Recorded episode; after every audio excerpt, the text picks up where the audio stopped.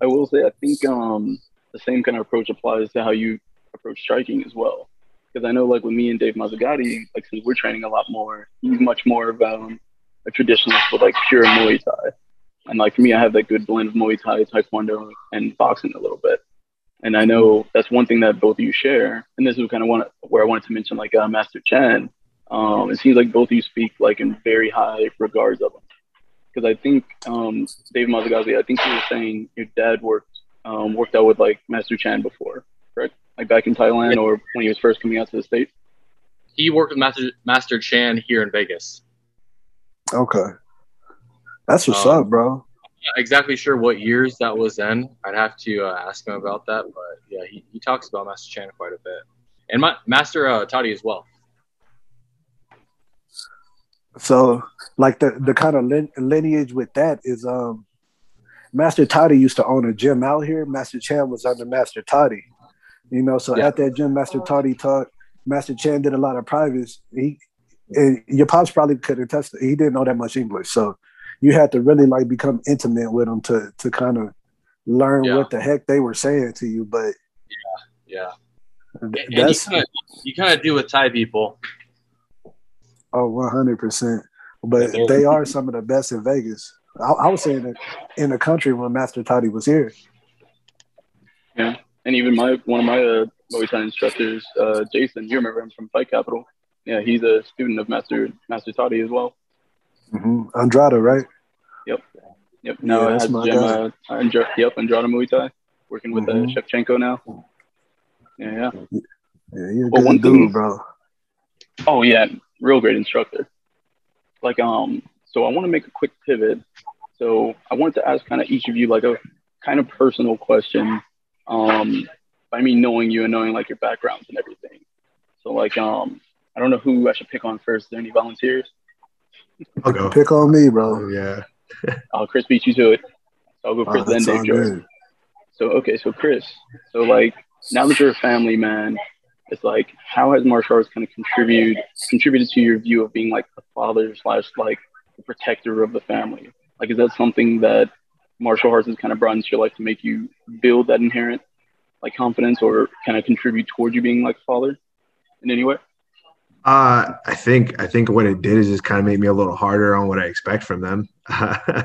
um, being as the the girls, the, my two oldest girls, they're uh, they're training. Um, the little one, she is still too young to really grasp it.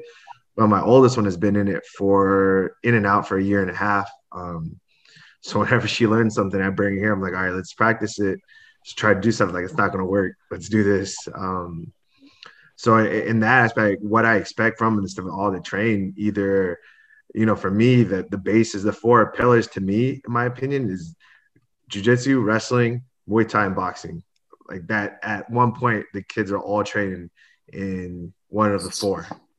Um, I feel like those are the four. If you're a modern martial artist, those are the ones that you need to be either in or starting to learn. Um, so, for in terms of the protector, jujitsu definitely um, my original coach uh, Henry, he was one of like uh, David must maybe have run into him in 09 because I think he was still either with John Lewis because that was one of his students before. Um, but uh, one of the things when I first started training is once you get to a blue belt, you know more than 90% of regular people out there. And then once you go mm-hmm. beyond, it's even more and more. Um, so to me, it's just I am never afraid of a physical altercation, but I never want to be in it. Um, so for for me, it made me more uh, confident. There's something happen, I could handle myself. Um, of course, there's times where that's not going to help you, which is where you have to John Wick it and have to do other means to protect yourself. You know, but yeah, in terms of of for me, jujitsu just yeah, more confident, more knowing that at the end of the day, something happens, you don't stress about it as much because um, you know you're going to be able to protect them. Um, it's more for my girls. It's made me more aware of how uh, important it is for them to learn it. Um, so my classmates, you know, my teammates, they're I've had her name is Skylar. She's a buck 15. And if I'm not on my A game, she's destroying me. So that's one of the reasons for me that once I started, I was like, yeah, man, I can be the protector all I want, but you guys are doing this to protect yourselves. So I, th- I think it makes a big impact on, in my opinion, uh, the male ego. Because I know for me, it very much has leveled me out and shown me like, if you don't train, you're gonna go out there and think you're Billy Badass. If you've trained, and I'm pretty sure David can attest to this, you're gonna have run into guys who think they've watched one video on YouTube and now they're ready to rock. And then when they find someone that's actually trained and is training, it's like you're you're more than likely like, dude, chill out, relax. But if they want to escalate it, that's when you know you're already all right, I got you. And right. end it quickly. but that for me is one of the aspects that comes in handy when you know like jiu-jitsu boxing muay thai wrestling is when you get one of those guys who never trained you can you know if it comes down to it it's going to be over in a minute okay one one bonus question i have with that and anyone could chime in on this too so knowing that more and more kids are kind of learning like martial arts early on do you think that's just as beneficial do you think it's also detrimental just as it is beneficial because there are videos where like kids go into high schools and you know they'll still get into like a little altercation, but now you do have these little trained individuals going against normal high schoolers who've never been exposed. So what is um because as we have kind of mentioned too, like being bullied and stuff like when we're younger, we didn't really have to worry about that threat of being bullied by actual mixed martial artists as well, because like I think it comes with um you know like the, the typical Spider-Man quote with every you know, with every power comes great responsibility. hate to be that guy, but I had to. But it's like, how do we ensure that individuals are going to be using it correctly and not abusing it? You know, and any, anyone could chime in on that one. Bro, I think um, I would I would say my opinion is like it's almost like gun law. Yeah, I mean, you, you you go to like Texas, you rarely see anybody get shot because everybody has guns. You know, so I look at it the same way. When when you teach a kid martial arts, you don't just teach them how to beat people up. You teach them how to control themselves. You teach them how to de-escalate situations. You teach them how to do a, a lot of those different things. And yeah, right, you'll have bullies sometimes and that might be a perfect storm where you get one big buff bully that knows martial arts that is out of control. You know, and society has to deal with those type of people, but they're rare. For the most part, is going to help the smaller people that can't defend themselves, even the playing field, so they don't feel powerless. Okay, yeah, so overall, it's kind of like David, shortening that gap. That's what you're saying. Mm-hmm.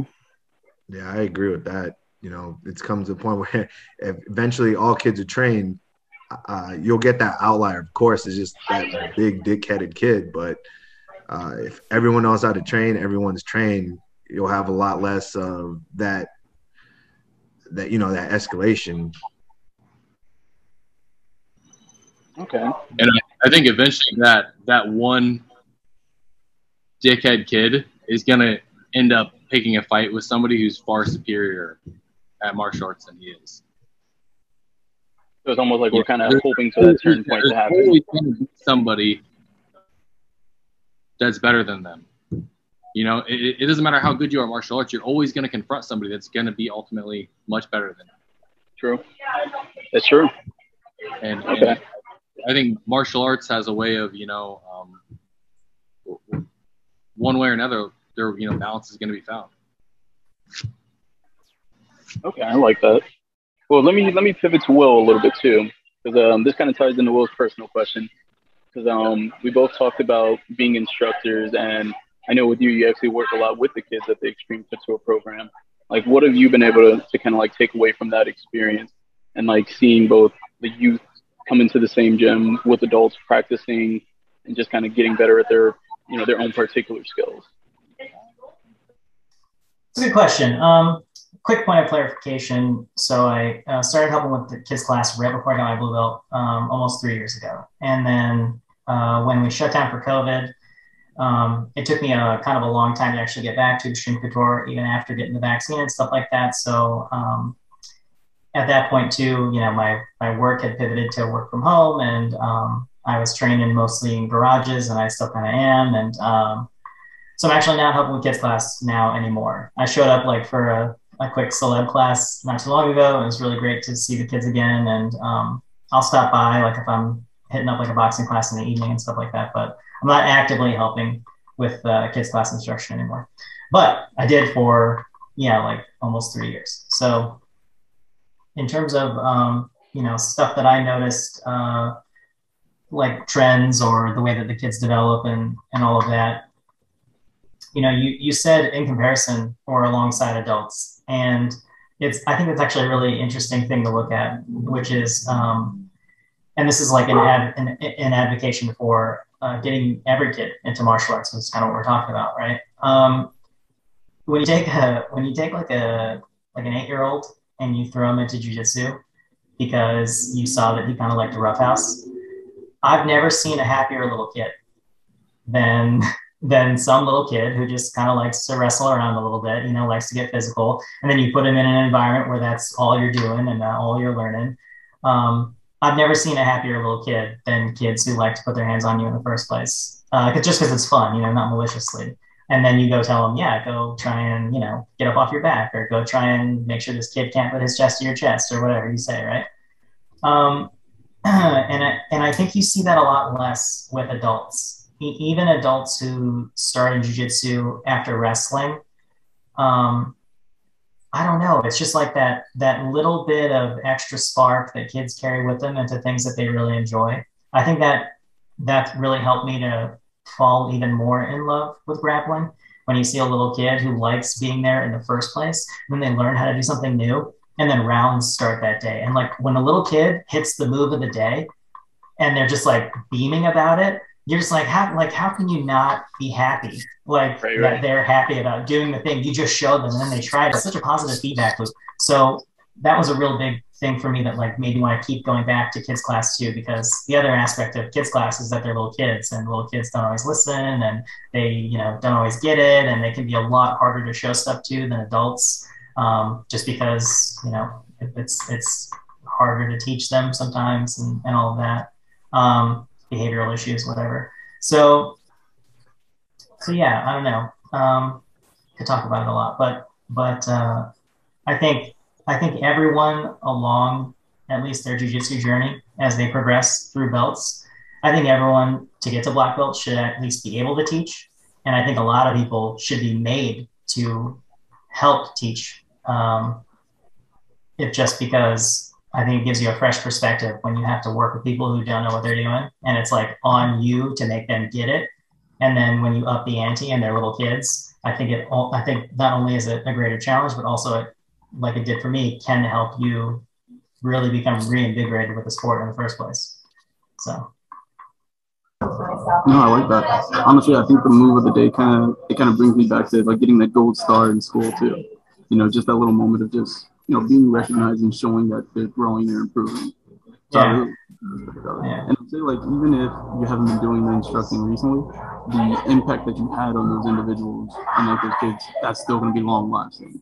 You know, because we actually had a good conversation about that and uh, explaining like um, right. you know, some of the feedback you got from both the students as well as the parents, and seeing that kind of brightness that you're kind of instilling into the next generation, I think is something that's very beneficial.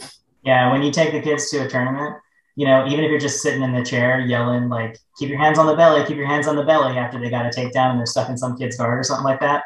You know, you come back and then all the kids like make you cards and all the parents are like, "Oh, thanks so much for this weekend." And you're like, "Damn, dude, like, yeah, all right, yeah, yeah, like, okay, you know, like that makes that made me feel amazing. Like that, I still have the cards." oh yeah, I love it. See, I think yeah. the thing that you've gotten to experience is like being instructed that's like right there with them. Because like I think even through like this education, like K through 12, there's not enough student, not students, instructors that are heavily involved to kind of you know give those thumbs up when you need to give those high fives. And I think being in that kind of situation kind of allows you to be there for them. And also, this is on top of them going to school. Like you get to be a fun part of their day after they go through, you know, the fun, not the fun, but the, the worst part of the day as a kid. okay. So what I'll do is I'll pivot to you, Dave, Dave M. Mazagati.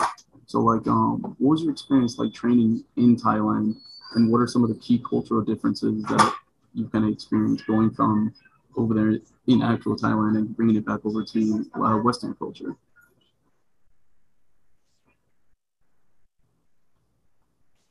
Uh, Dave, you might be on mute right now.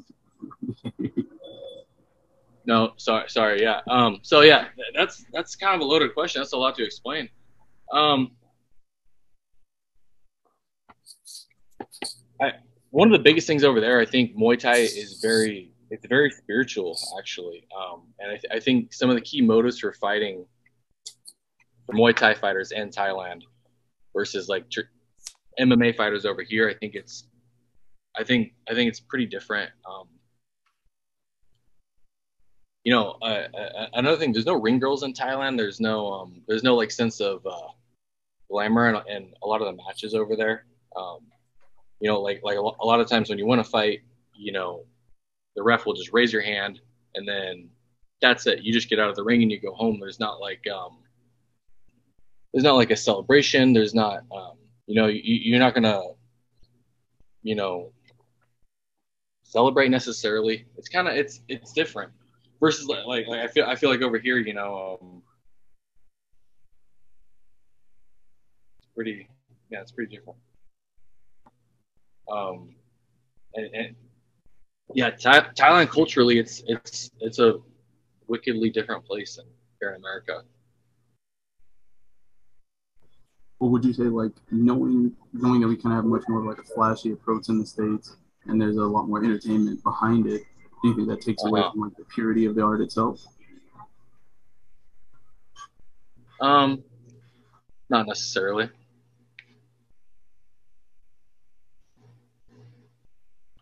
Um, I, I, I, I, mean, define the purity of the art.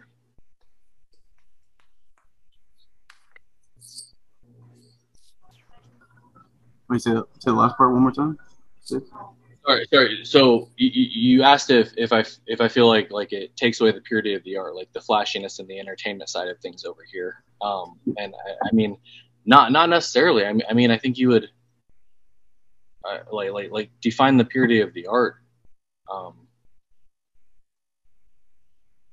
I, I, I think I think I, I think everyone fights ultimately for different reasons. Um, I, I think just traditionally over there in Thailand, you know, people get in the ring and it's a spiritual journey. Um, you, you, know, like, like, like, when you're doing your wai kru, when you're dancing, this is this is a um, it's a humbling thing. It's it's I mean you're you're you're on more of like a spiritual path, and it's not. This isn't about me getting in the ring. This isn't my ego. I'm not going in here to dominate another human being. Um, it's not your ego that's driving you forward to win a match necessarily versus I, I feel like I feel like and I've never fought over here in the United States, but I, I just feel like like grappling in gyms and sparring with people and going to matches over here, I feel like uh, you know a, a, lot of fighters are getting in the ring. Maybe, maybe for their ego or, or, or, may, or maybe that's what's driving them forward. Like like in a Conor McGregor type of sense you know um, right. I, I just don't feel like I feel like you know you meet a lot of people like Conor McGregor fighting over here in the United States. But I just feel like I have never in a Muay Thai gym ever met someone with some huge ego or someone who was infatuated with himself. It's not something that I ever encountered. Um, do you um, do you kind of miss like seeing that like on the um like even in terms of like the events and everything, seeing how MMA is kind of going more towards like the entertainment route? Um, like maybe like with ONE FC, they kind of preserved it pretty well, but it definitely seems yeah. like the UFC was becoming a little bit more entertainment based. You know, I, am not I'm not upset with that. I think the UFC is going to do what they you know what they they what they need to do ultimately as a business. You know, they know how to market their company. They know um, what's going to get pay per view buys, and I think that ultimately the UFC as a promotion and the fighters that are fighting in it will promote whatever's going to get the most ticket sales. Um, I, like like uh, I mean, in Thailand, it's just it's just not the same thing. I, I think that those types of promotions are somewhat uh, frowned upon culturally. That that kind of makes sense. And, and I'm, I'm sorry if it doesn't. Like it's, it's just like trying to like uh, uh, sum up two and a half year experience and like their culture and you know what it means. That that's pretty hard to put into context.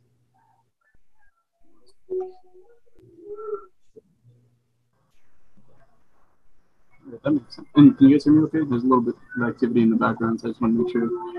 Okay. Okay. Yeah. Yeah. Can you hear the dog in the background? What was that? Can you hear the dog in the background? A little bit, but not, not too much. You're good. Okay. So, um, so Dave Jordan, I have one personal question for you, and then I have one closing out question for everybody. Um, your question kind of has already been covered. We were talking about like um, the longevity of you doing like um, wrestling for such a long, like a long time since you were a kid and everything. So I will say, kind of make it vary a little bit from what we already discussed. Like, what have you taken away from that entire experience? Like, what would you say kind of was the main thing that you gathered, like even now as an adult, that wrestling is kind of, giving you that most individuals would not have received without going through that kind of process. So we do know that wrestling is one of the more strenuous um, sports you can do in high school compared to a lot of the other ones in terms of like, you know, the physicality of it, the making weight process, and all of that. So knowing that you've been doing that so consistently throughout um, your life, what have you been able to take away from it? Um, I mean, I kind of went over it toward the beginning, you know, with with the aspects of learning how to lose, but um, I guess with wrestling, I would say fighting in general, like, and, and I'll, I'll use it because I was what 20 years in wrestling, but 11 years into fighting as well. So I'll just kind of go over everything all at once. I think that Yeah, that works. um, I learned that like sometimes like substance is what makes you win, but substance doesn't always draw. Um,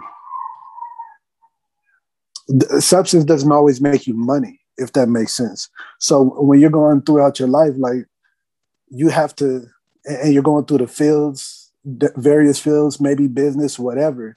Like say marketing, you you you have a good product. That complete circle for that product has to do with yes, you have substance, but man, how do I bring people into the door? You know, and it's like a complete circle where I have to have somebody that's great at doing some great instructors, great whatever, but also have to have a great way to promote my brand that's going to bring attention to it, if that makes sense. And over my career, that's something that I learned. You can't be like everybody else. You can't think that just because you're good at something, that's where the, the buck is. In life, you need the complete circle if you want to be successful. So um, I think that's one thing that I did learn. It's not just, oh, I got good at what I'm doing. Okay, cool, cool, cool. Now, can you apply that? Okay, now that you apply that, how can I get people to relate to it? If that makes sense. And I, I, I've kind of understood that.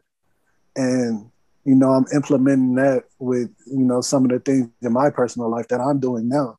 But it took me a, a while to understand that. And I had to, you know, and you can't be sensitive um, when when it comes to yourself. You have to be able to ask like deep questions, like, "Oh, I'm beating everybody up. I'm knocking everybody out. Why haven't I, I don't know, gotten a shot at UFC yet, or something like that?" You know what I mean? I could be sensitive about it and just be bitter, or I could be like, "Okay, uh, well, that dude's not as good as me, but he got a whole country, so he got you know ninety thousand followers because he has a country, even though he's garbage." You know, so you know, I kind of found out that that's more of the driving factor of success what you can market, not necessarily how good you are. Just that circle. That's what I learned. Okay, I like that. So it definitely kind of give it kind of gave you additional like um, business skills on top of just like the, the physicality and fighting. Right. Okay. Right hand up. Uppercut. Knee. Knee.